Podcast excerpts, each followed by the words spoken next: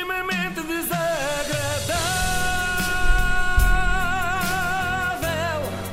É mais forte do que é. E começamos pela polémica do momento. Em Espanha, já vamos à de Portugal.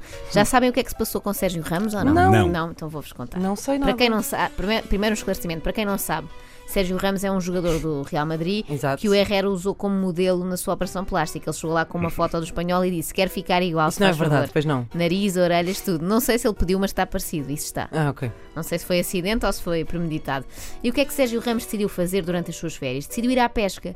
E pior, decidiu fotografar o resultado da pescaria. Isto antigamente era um clássico, não é? A malta chegava à segunda-feira e gabava-se de ter pescado um peixe deste tamanho. Agora, podem apresentar provas no Instagram.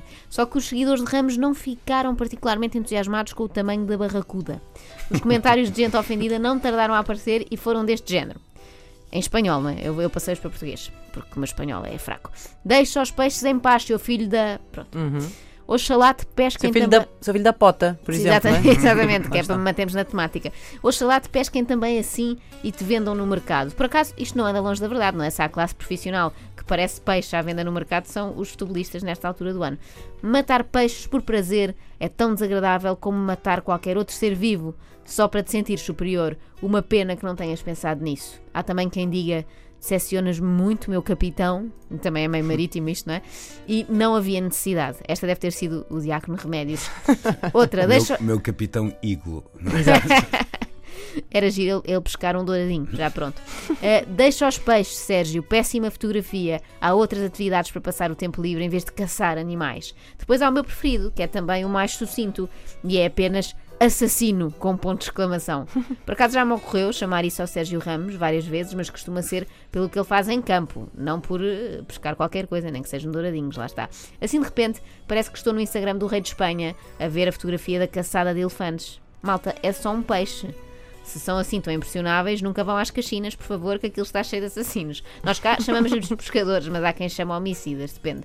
Se esta perseguição vira moda, o Instagram vai deixar de ter fotografias de sushi muito rapidamente, não é? Que uma pessoa gosta de temakis, sim senhora, mas não quer ser insultada assim de facinura para cima.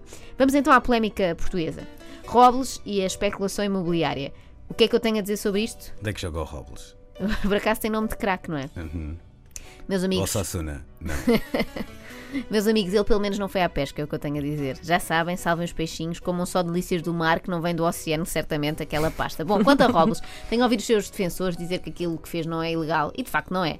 Comprou um edifício por tuta e meia, que hoje em dia aquele valor já é considerado tuta e meia, transformou-o numa possível mina de Airbnb e tentou vendê-lo por um balúrdio. Parece-me só uma pessoa com olho para o negócio, ainda por cima, olho azul para o negócio. Há quem diga que errou, e eu acho que errou sim, mas foi na altura de ingressar num partido. Chama-se Robles. É elegante, tem talento para fazer dinheiro. O que é que está a fazer no Bloco de Esquerda? Faz tanto sentido como ver a Heloísa Apolónia a liderar o CDS. Mas voltando à história do prédio, ok, talvez não seja ilegal, mas para mim, pessoalmente, foi uma desilusão. Era como descobrir que o Bruno Carvalho é benfiquista desde pequenino, ou que a Rita Ferro Rodrigues ah, acha que as mulheres não deviam votar.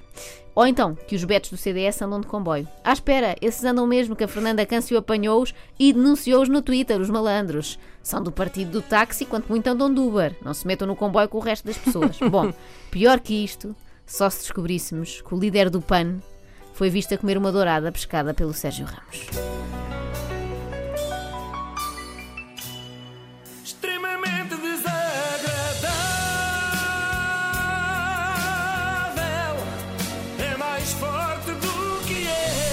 Mas de facto, Robles dava um grande nome de jogador.